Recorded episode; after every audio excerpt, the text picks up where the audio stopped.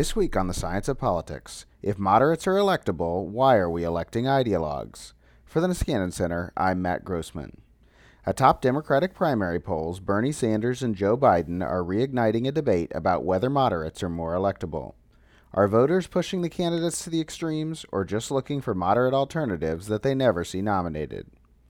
We have a long history of congressional elections that might help adjudicate the debate.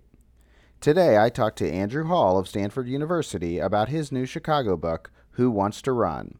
He finds that moderate candidates are more likely to win general elections, but that they are running for office less often than extremists. The benefits of office are declining and the costs are increasing, especially for potential moderate candidates. Voters are left with only extreme options. But I also talked to Stephen Utych of Boise State University about his forthcoming Journal of Politics article, Man Bites Blue Dog. He finds that moderates are far less advantaged in general elections over extremists than they used to be. Partisan polarization means voters increasingly treat politicians in each party as interchangeable. Hall's book finds polarization is mostly due to the changing pool of candidates, not voters. The book is about a very basic question, which is we know that the polarization in our legislatures, that is, the ideological gulf between Democrats and Republicans, has gone up over time.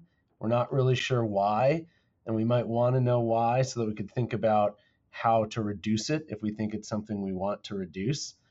And the main finding and argument in my book is that political science has been very focused on voters, and that makes sense because voters play an important role in this process but we've missed the fact that actually a lot of the action in polarization is coming from the candidates. And so, what I mean by that is over time, what I show in the book is the options that voters have to elect to Congress, the Democrats and Republicans who run for Congress, are more polarized than they used to be. And that lack of moderate options seems to have a lot to do with why the legislature has polarized.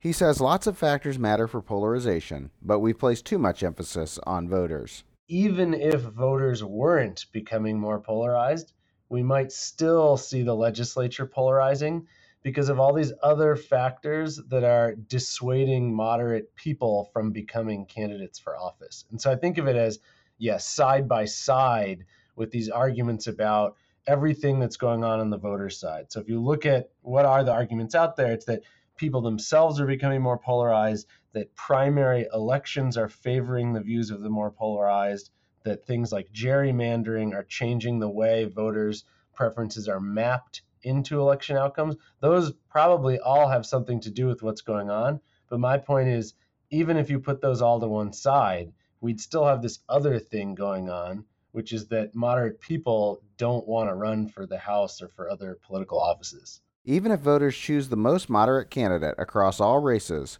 that wouldn't have helped reduce polarization much.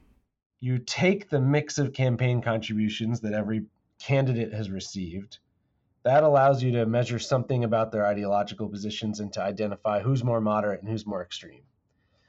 And now you have that for every district in every year. You know all the people who ran and which ones seem to be more moderate and which ones seem to be more extreme. And then you can ask the following question You can observe who actually won the race and served in the legislature, and you can compute in the real world how much polarization was there in the legislature in each cycle. And then you can compare that to a hypothetical, which is since we know the ideology of all the losing candidates in every race, we can now ask what would have happened? What would the legislature have looked like if instead of electing the person they actually elected, the voters in each district instead elected the most moderate person running in each district in each year. And when you do that, what you find is that actually polarization in the legislature would look mostly just like it looks in the real world, even in this best case hypothetical where the voters always elect the more moderate candidate. And so that tells us, I think, it's very suggestive at least, that there's more going on than just voters preferring more extreme candidates. There's actually not that many other choices voters could have made to make the legislature less polarized than it is. Hall's work shows that voters still prefer moderates. He takes advantage of close primary winners to obtain a causal estimate. a central challenge in this literature is figuring out whether more moderate candidates do better or worse in the general election. And there's people with very strong views on, on both sides of that debate. One of the things that makes it very hard to study is that, of course, who runs for office and who's nominated to run in the general election is not a random process at all. And so you end up with this very strong selection bias where in the places where more extreme people run for office, they do better electorally because they've survived some process that favored that type of candidate. And so you need to do something to account for this selection bias in terms of the underlying types of districts that have more extreme candidates versus the types of districts that end up with more moderate candidates. And there's there's many different ways to do this and in the book I actually explore a variety of empirical methods and and all of them arrive at similar conclusions. But certainly yeah, the one the one I'd used in my job market paper and the one I, I prefer in some ways is this regression discontinuity design. And the idea here is what we would really like is for there to be an experiment where some districts randomly got a more extreme candidate and other districts randomly got a more moderate candidate. And that would break this selection bias. Like in this experiment, the districts that have the more extreme candidate are otherwise, at least on average, just like the districts that instead got a more moderate candidate. And that's you know supposed to be the central advantage of running experiments and so we can't run that experiment but we are able to take advantage of a natural feature of the electoral process in america which is primary elections to do something like this and so what i did was i looked at a set of very close us house primary elections that were between one more moderate candidate and one more extreme candidate and then the idea is basically because these elections are so close, it's almost like an experiment whether the more extreme candidate won the nomination or the more moderate candidate won the nomination. And then now you have a set of general elections that are kind of all comparable in some sense. The districts that have fielded the more moderate candidates are a lot like the districts that have fielded the more extreme candidates. And then you just compare performance in the general election and you see that the more extreme nominees do a lot worse. And so that was sort of a key piece of evidence for me that suggested there really is some kind of advantage for more moderate people, at least in some contexts. But Utych thinks the conventional wisdom about moderate advantage might be outdated. I think a lot of the popular and scholarly conventional wisdom lines up quite nicely, saying that moderate candidates are probably more likely to win election, ideological moderates, than extreme candidates based on things like matching up with voter preferences and things like that. And, and what I see is, you know, there's a reason that conventional wisdom existed because early on in the 1980s and probably before, though I don't have data on that, it was right. Moderate candidates were incredibly more likely to be elected to Congress than extreme candidates. But kind of where I challenge that is seeing that in more recent years, extreme candidates are doing better and better. And as they're doing better, they're becoming more likely to win election. And as a result of that, moderates are becoming slightly less likely to be elected. He entered a new field to assess that idea after hearing pundits talk a lot about it. This is really different for me when I started it. I'm a political psychologist who studies the effect of language in politics and things like identity and outgroups. And you know, so this is was really out of my wheelhouse when I started it. So kind of one thing that interested me was my personal direct experience of, you know, hearing mostly pundits talk about, oh, this candidate can't win because they're too liberal or too conservative. And then I see, well, why are there so many now reasonable candidates for major office who are too liberal or too conservative? even though they've been elected before. So I kind of thought maybe this conventional wisdom doesn't hold up anymore. And I, I was like, someone should study that. And then I convinced myself I was somebody and I I could be the one to do it. And I decided to just kind of take a look at what was out there. I was aware of uh, Adam Bonica's data on candidate ideology. So I thought maybe I could use that and see what happens. And honestly, I found really big effects over time and, and seeing big changes in in how people were likely to get elected. Honestly, probably a lot bigger than what I originally expected. I was thinking of this originally as like a Republican Tea Party type thing that it changed things, but I found that it's happening for Democrats too. So it's kind of it surprised me how big the effects were, and maybe that was part of me being, you know, kind of new to this area. He finds that ideologically extreme candidates are more likely to win over time. So in this paper, it was basically using data on ideology of of congressional candidates and interacting that with years. So basically seeing if the ideology of congressional candidates changes their likelihood of winning over time. And what I found was, and this data was from 1980 to 2012. And what I found is that as time progresses, as we get to more modern times strongly ideological candidates, that is, candidates who are very liberal or very conservative, are becoming increasingly likely to be elected to Congress, and moderate candidates are becoming decreasingly likely to be elected to Congress. Hall agrees that the moderate advantage might be going down, but doesn't think it's been eliminated.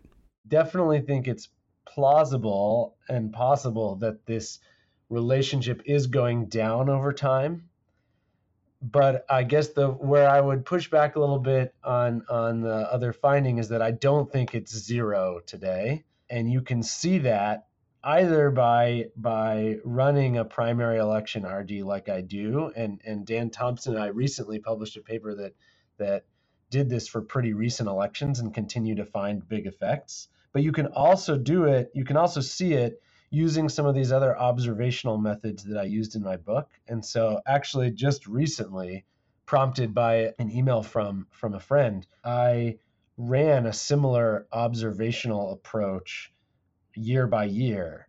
And what you see is some evidence for a decline over time. So 20 I did it through 2012 and and and it was seemed like it had gone down particularly in 2010 and 2012 but nevertheless, uh, it was still the, the the advantage for more moderate candidates, even in this observational setup, was still not very close to zero, even in 2012. So I think it's plausible that there's been a decline over time, but I don't think it's zero today, is what I would say.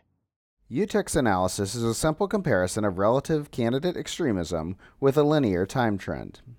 So my evidence is, is relatively straightforward. I use the data, as I alluded to before, from Adam Bonica's uh, database on ideology in money and politics, and um, kind of where he estimates ideology of both incumbent politicians and challengers based on their campaign contributions. He estimates these ideology scores going back to 1980 and what I do is I simply use the relative extremism there. So I kind of collapse that to say it doesn't matter if they're liberal or conservative, it just matters if they're extreme or moderate. And I use that and I create an interaction term with year. Uh, basically, that allows me to say, does the effect of ideology on things like winning an election and electoral margins or electoral the, the vote percentage does that change based on time? And what i kind of find what i find there is that it does change based on time. So it's a very simple and straightforward model just using a kind of just some linear methods or in the case of the uh, probability of winning a logit model very simple and straightforward just a quick way to kind of test that main hypothesis of is i does ideology do i or do ideological candidates have a better chance of winning as um, over time as the year gets more proximate. He finds that the trend applies to both parties in both their chance of winning and the margin. There was no difference there. They were increasingly likely to win and increasingly likely to have a greater electoral margin. And interestingly, there was no difference between Democrats and Republicans. The effect was stunningly similar for both parties. He does find year to year variation, but says the main trend is decreasing moderate advantage.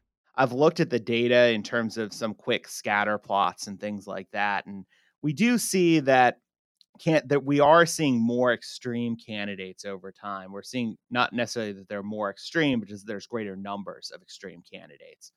And this, you know, probably part of it, right, is that if there are more extremists, then they have a better chance of being elected. But the extremists who did run in the early study period just they weren't winning really there's one notable exception i found looking through exactly who the candidates were and it was ron paul he he was doing well in the 1980s and he was consistently identified as an extremist but most of the other extremists weren't really doing well at all.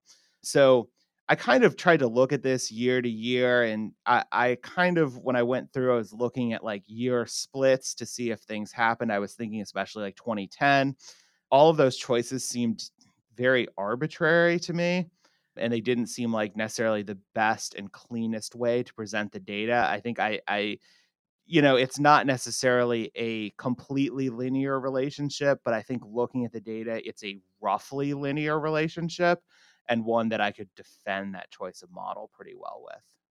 He acknowledges that Hall's estimate is better for causal inference, but says you'd still find an advantage over the full study time period, regardless of methods. I think the big explanation for the difference between those findings, and I know um, his work is obviously great, it's very methodologically sophisticated, and you know I don't really think there's actually a huge disjoint between those two findings, in the sense of what he's finding over his study period pretty much falls in line with what I might expect. Right? It's the idea that you know there is an advantage to moderates over that period from 1980 to 2012 in the whole period and his design kind of forces him to look at all those years together i think looking at those years separately gives us kind of more of a a more nuanced view of it a way to kind of say well they're not all the same and if it's changing over time it makes things a little more difficult to actually do with those designs which i certainly think have a lot more causal purchase than the design i have in my paper they both use Adam Bonica's campaign finance based measure of candidate ideology. It's not perfect, but Hall tries to validate it in several ways. The drawbacks that worry me the most are one, the possibility that there it creates a mechanical association between appearing to be more moderate and being expected to perform better electorally. So imagine you're a relatively strategic donor, you're you know a, a PAC for a corporation, for example, you want to give to winners because you want to have access to people who are in office. We have lots of other research to suggest that's true. That will mean that candidates expected to do well will garner more money from these strategic donors, which and because those donors are not themselves acting in a particularly partisan manner, it will make the candidates look quite bipartisan and therefore moderate and it'll create this artificial relationship that doesn't reflect that true moderate candidates do any better electorally. And so I put a lot of time into making sure to short circuit that that um, particular risk. And the way I did it, there's a couple ways. So one is I had worked on a version of this scaling with Jim Snyder. So this is different, slightly different from Adam Bonica's approach, although they don't end up being all that different. And so what we did was we characterized your ideology as a candidate by asking who did you raise money from in the primary you ran in before you were an incumbent. And that we hoped would short circuit some or perhaps all of that relationship because you wouldn't know if the person was a winner yet or not. The other thing that you might be able to do, and, it depends on what you're studying, but which I was able to do for my job market paper in the book is use a completely independent measure of ideology, which is the roll call votes you cast in a state legislature if you're a state legislator. And something like 30% of House candidates are, are former state legislators.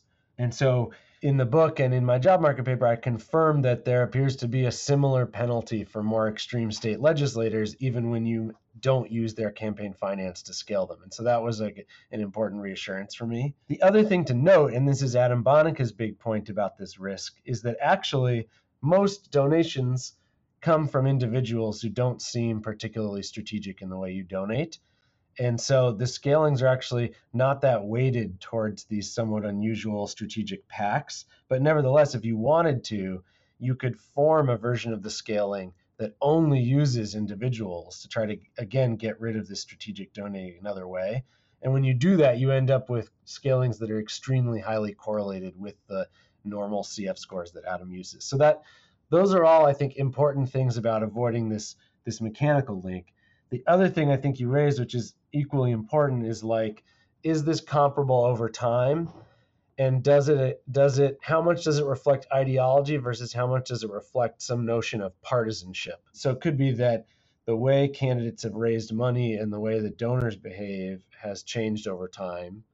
And the scalings are really picking that up rather than any change in candidate platforms themselves. I rely on a couple things to try to to, to address that. The the number one thing which is something adam did more recently is Uh, in a follow-up paper in the AJPS, Adam Bonica released a set of scalings that aren't so much about characterizing the the variation in donor behavior, but instead they're specifically intended to predict your roll call votes as a member of the House if you win office. And so that very clearly, I think, gets rid of the core partisanship concern because you're entirely trying to predict how they're going to vote on different roll call votes when they're in office. And when you do this, or when Adam does this, you see some reassuring patterns in the sense that the donors, for example, within the Democratic Party that most predict whether you'll be a more moderate or a more extreme member of the House are like the blue dog Democrat coalition. And so it's like, it really seems like it's picking up these within party ideological divides. And so one of the things I do in the book is use that alternative scaling to replicate all of my results. Hall also has an explanation for why moderates do better. Extremists lead to counter mobilization, stimulating turnout on the other side. You have surveys of voters that suggest most voters aren't super informed about the specifics of particular policies or the positions of their of their candidates. But on the other hand, in the aggregate, it seems like more moderate candidates do better, and connecting those has proven somewhat difficult. And so, our idea in that paper was both things could simultaneously be true. It could be that voters are not voting entirely on the basis of candidate positions, and yet more moderate candidates are advantaged if something is going on with mobilization. And so, again, studying the House, what we find is that when you nominate these more extreme candidates, an important part of why they seem to do worse in the general election is that their party goes on to have a lower share of the turnout in the general election. In particular, voters of the other party seem to turn out at a higher rate in response to an extremist nomination. And at the same time, the extremist nominee does not produce the bump in own party turnout that people sometimes predict, right? So there's this idea of firing up your own base. And we just don't see evidence that that works for these US House races that we look at. Now, maybe presidential primaries are very different. Maybe when you nominate a more extreme presidential nominee, they fire up the base in the general election in a way that we don't see at the House level. But I would kind of think the House would be an easier test for that theory just because it's a smaller context in which a small number of dedicated voters could could make a bigger difference, but I don't know. Utych agrees, but says cross partisan swing voters might also help moderates turnout versus vote choice is challenging. You know, it's one of those it's it's a weird situation especially in the context of the the current presidential primary where Bernie Sanders eh, eh, last I read seems to get a fair amount of support from people who don't necessarily identify as Democrats anyway. Though Biden could obviously, you know, bring in more ideological moderate independence and things like that. You know, I wonder about you know those effects that, you know i'm going to defer to andrew on that because i think he's he's studied it in a really systematic way and it's compelling and i i'm going to believe him on that and i think it it does matter in terms of mobilization maybe more so than trying to convince people though i have found in another paper through an experimental study that really where ideology tends to matter is moderates tend to do really well among voters of the other party. Voters from the other party like moderates more than extremists who are completely opposite in their ideology. So that might be a beneficial thing for especially in this election where Donald Trump there are you know the never trumpers out there um, who might be maybe convinced to vote for Biden but maybe not for someone like Bernie Sanders. Utych also agrees that the changing candidate pool is important. Bit and I think there could be a candidate explanation here of a way that you know sometimes voters have choice forced choices between two extremist candidates right? So they don't always have that opportunity to pick a moderate. They might have to pick an extremist from one party or an extremist from another party.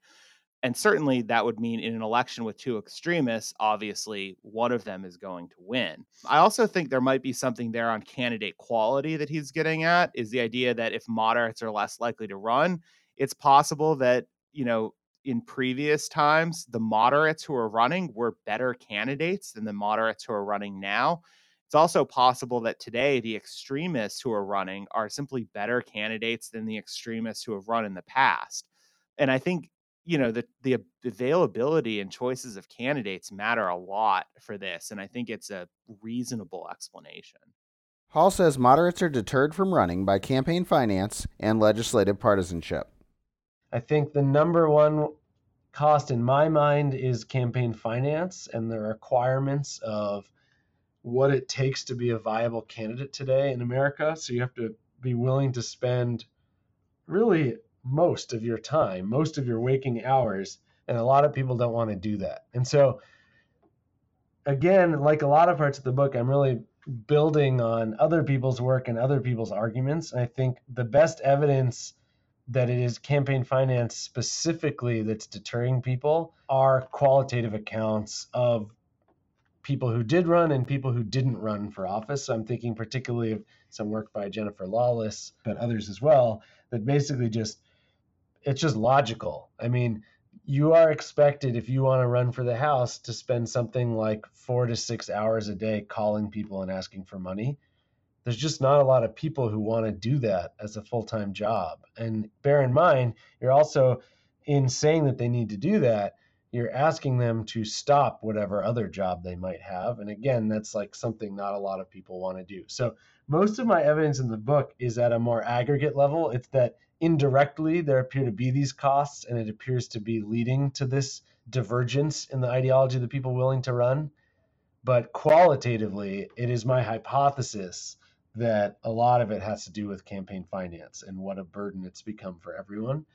The other cost I think is really big, and here I'm I'm building very directly off of Danielle Thomsen's recent book, is that once you get to office, you don't get to do as much as you used to, particularly if you're a moderate. And so the more the legislature has become organized around party leadership led policy initiatives, the less scope there is for individual members of Congress to have an impact. And so, if part of your goal in becoming a politician is to influence the policy process, right now is not the most appealing time to run for the House. And so that that's you know you can call that a cost, you can call that a, a decline in benefits, but one way or another, I think policy opportunities and the partisan organization of the legislature are probably also taking a toll on who wants to run.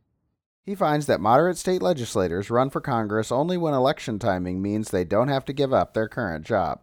Because state legislators are such a common source of House candidates, as I study the decision for state legislators to run for office, again, I'm building here on Danielle Thomsen's work, as a function both of how extreme they are in the state legislature, but also as a function of how costly it is for them to run.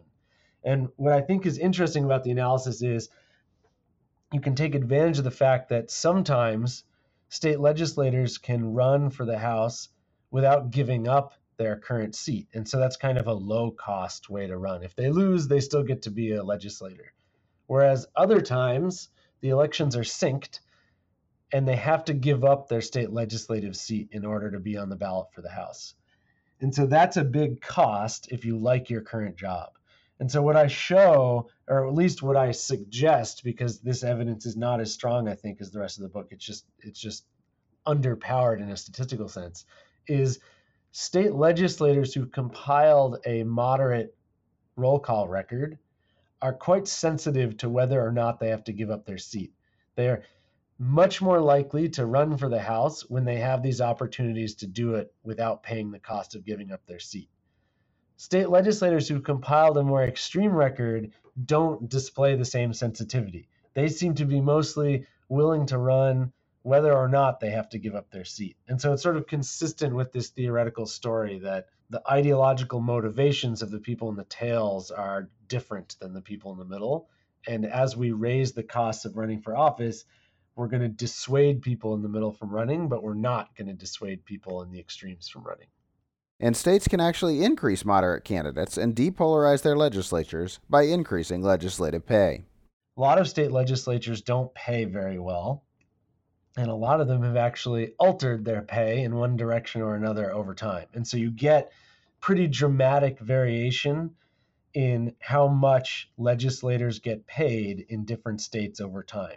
And so again, if if my argument holds some water, we might think that when a legislator pays its legislators more, that increases the benefits uh, of being in office. It makes it a job that a broader set of people can realistically consider holding as a as a full-time vocation.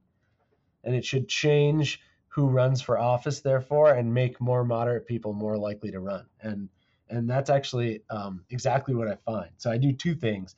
One is I do a case study in Alaska because Alaska had a particularly dramatic salary reform where they doubled the salary of state legislators in Alaska. And it appears to have led to both a more moderate set of people running for office and also a more moderate set of legislators. So it actually seems to have reduced legislative polarization. And then I do an aggregate statistical analysis which comes to the same conclusion. So I basically compare over time within states when a state increases its salary, who runs and who wins, and I see evidence that more moderate people run and polarization in the legislature goes down. But voters may be having the same problem as the scholars trying to study them. It's becoming harder to distinguish partisanship from ideology it's incredibly hard to know whether voters are voting on partisan bases or ideological bases. So, what is the main evidence electorally for this partisanship story? It's this well known pattern that House District Democratic um, vote share for Congress is more and more correlated with Democratic vote in that district for president. And so, the two offices, you know, if you get if the if the district votes 55% for Hillary, it also votes 55% for the Democratic um, candidate for Congress in that district. That correlation is held up as evidence that everything's partisan. The problem with that story, it may well be true. I, I don't know. It's entirely that pattern of evidence is just as consistent with a story where voters vote on an ideological basis and they're not given any variation in an ideological menu of candidates anymore. And so all the Democrats look one way, all the Republicans look another way. And so if ideologically you're on the left, you vote for the left candidate because it's your only choice, and vice versa. And so people are really running away with these correlations between president and Congress vote share and, and saying everything's partisan. I, I think it's entirely plausible but it is not empirically distinguished from an ideological story. Utych says that might be one reason extreme candidates can now do better. There are some reasons here. One is that some people discuss the idea of redistricting, creating safe districts, allowing kind of the average voter in that district to be more ideologically extreme. That's compelling in some ways. I think though we're seeing extreme candidates from all types of districts sometimes. So maybe not the only explanation. Yeah, there's another, there's kind of two explanations here that I kind of see to explain these answers. One is that ideology still matters, and it's kind of through polarization that voters are simply preferring stronger ideological candidates to more moderate candidates. I don't think in in research I've kind of done since then that's still in progress that that's necessarily the best explanation. I think the explanation is actually that ideology is mattering less and that things like um, a voter's partisanship, their ideology, and their presidential approval are increasingly in impacting how they vote. And if partisanship starts to matter more and more, things about voters, if Democrats are always going to vote for Democrats, Republicans are almost always going to vote for Republicans, then we see a situation where the candidate specific traits, like the candidate's relative ideological extremism, should matter less and less. So I think I come down on the side where I say that's probably the most important explanation. They are both hesitant to extrapolate their findings to the presidential race. Hall says it may not apply in executive elections, but at least the current discussion does focus on the candidates. It may be that the trade offs are, are different in executive offices than they are in legislative offices. And, and my evidence is pretty exclusive to legislative offices. The one thing though that there's a there's a there's a piece of logic. It doesn't really speak to the electoral penalty, but there's a piece of logic inherent in the legislative work that I've done that I think is relevant to the public discourse about these things, which is I really do think the right way to think about ideological positioning is through the nomination of different types of candidates in primaries. And so you hear a lot the way you phrase it, I guess, is exactly how I would phrase it is they face a choice. The Democratic primary voters face this choice between these candidates and they need to decide whether to nominate a more extreme or a more moderate person. Whereas a lot of times in the public discourse, you hear you hear things like the Democratic Party needs to move left or right. And, and I think sometimes people have in mind sort of almost like a European style thing where the Democratic Party is going to write a platform and and it's going to matter for something. Uh, and it just doesn't, as far as I can tell, in the U.S. Like all the a party moves in the US when its primary voters nominate someone different. And so I think it's exactly the right question for us to think about is is who should each party nominate if they want to win the election? My personal view, I mean, I would I would guess that more moderate candidates have an advantage, but I don't think my evidence speaks to the presidential race very very cleanly. Utych says presidential candidate effects might be larger because they're so well known. I think with state legislative races, we're probably likely to know even less about the candidates as voters than we would in a House race, which means increased reliance on things like partisanship. And I know some work out there, Hopkins, Rogers, doing things on state legislative and presidential approval, showing that that has a big effect. So I think this is probably happening at the state legislative level too, if I had to guess, because they're less known. And if people's partisanship matters more, these candidate centric factors probably matter less. The presidential elections are a lot, they're a lot tougher to get at because I actually think candidate centric factors in presidential elections probably matter a lot more. You get into that uh, Biden versus Bernie debate, and you have two candidates who are incredibly well known, one of whom is much more of a moderate and one of whom is very liberal. And you kind of see those things and how does ideology impact that? You know the question is in a primary i actually have no real idea what's going on. I tried to look at this just the other day on a whim at primary elections and tried the same type of interaction with time and and likelihood of winning and i found pretty broad null effects on that is it doesn't seem like ideology is doing anything different in primaries than it used to with a caveat that that is incredibly preliminary. It's something like two days ago I decided to look at, and then I shrugged my shoulders and was like, well, all right, that's happening. But in terms of that, in a presidential election, with it being so much more candidate centric, that I think these candidate traits probably will matter somewhat, and they'll probably matter considerably more than they matter in House elections. He says electability arguments do matter, especially in close races, so he does not expect an advantage for ideologues anywhere. So I don't know that I think it will reverse, but I do think those ideas about I have some experimental evidence in another paper that's again the one that's still in the process. That paper kind of shows that it actually is these electability arguments do matter. When a candidate's moderate, people tend to believe they're more likely to be elected than a candidate who's ideologically extreme. And that does have some impact on how they'll vote, right? It's these ideas of, yeah, I think this candidate will win. And I think that's there. And I think, you know, as, as much as I kind of say, oh, you know, the big takeaway from this paper is that moderates are no longer advantaged versus ideologically extreme candidates. I don't necessarily believe that that's true in every instance. You could imagine a situation where we have a, a relatively Republican House district and we have a Democratic candidate. Probably makes sense for that candidate to be more moderate than ideological in a situation like that. So I don't think moderates are necessarily disadvantaged everywhere. And that electability argument is true in some circumstances. You know, the question is, how true is it in every circumstance? And that's something I don't really have a great answer to. I think it matters maybe more on the margins than it used to, but it probably still does have some effect. Democrats, a lot of Democrats certainly seem to be buying into this with Biden as the electable candidate. But in terms of the trends changing, I think we will see some kind of change. The explanation that I favor on this is that it's not that people like ideological candidates a lot more, it's that ideology doesn't really matter as much. And if ideology doesn't really matter, we'd kind of see a flattening where, you know, in, in the extreme where no one cares about a candidate's ideology, they're just voting based on their partisanship. So it never really gets to a point in the explanations I find compelling that ideologues are going to be advantaged more than moderates.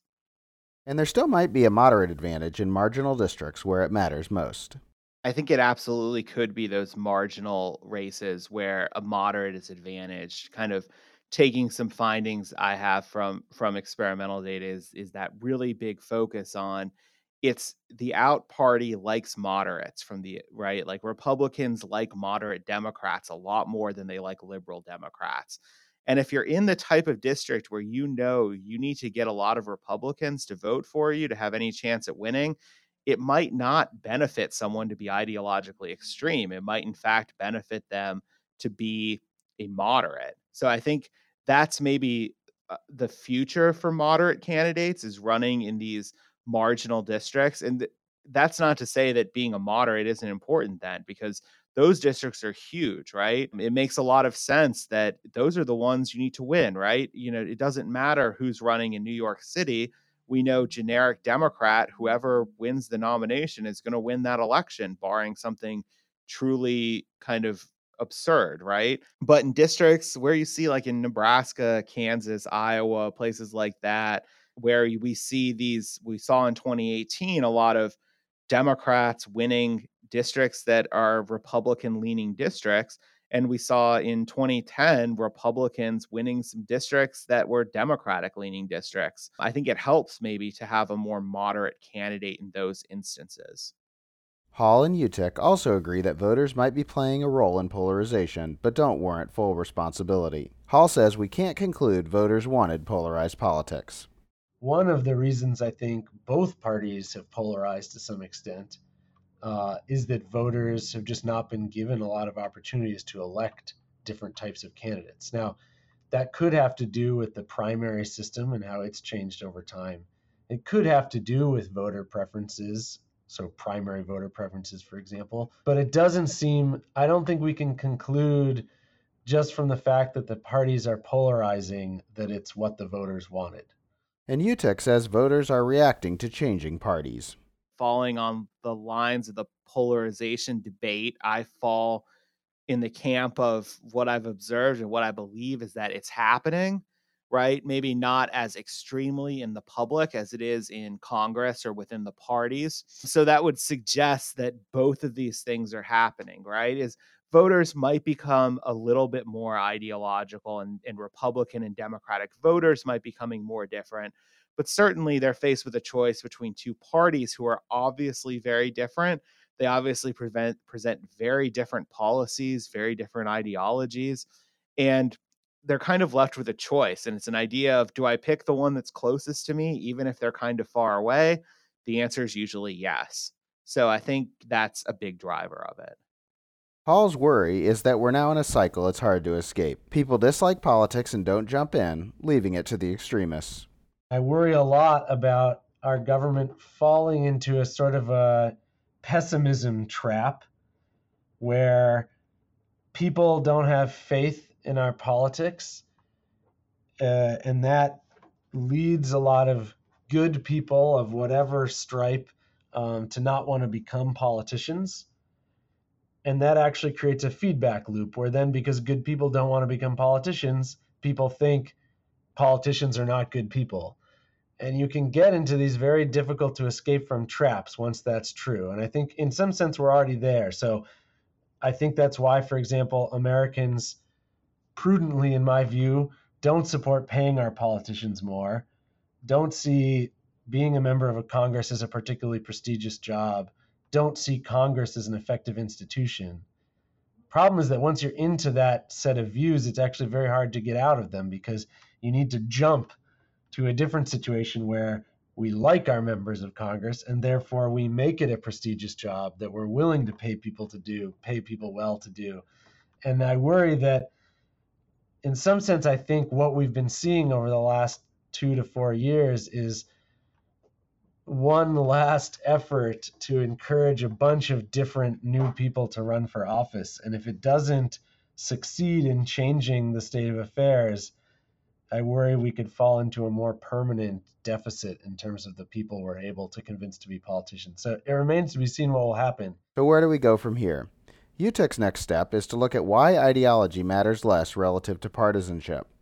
What's next for me in this agenda is, is I'm trying to, as I've alluded to another working paper I have, trying to focus on why it's happening, giving kind of an explanation from a voter centric angle, saying that voters prefer uh, or voters are making decisions based on their their personal traits, things like their ideology, their partisanship, how they feel about the president.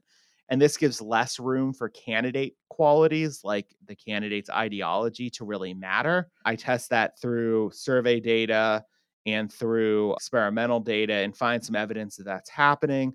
I also find evidence that using the Adam Bonica's ideology data to predict someone's vote choice is increasingly has less of an impact over time as well.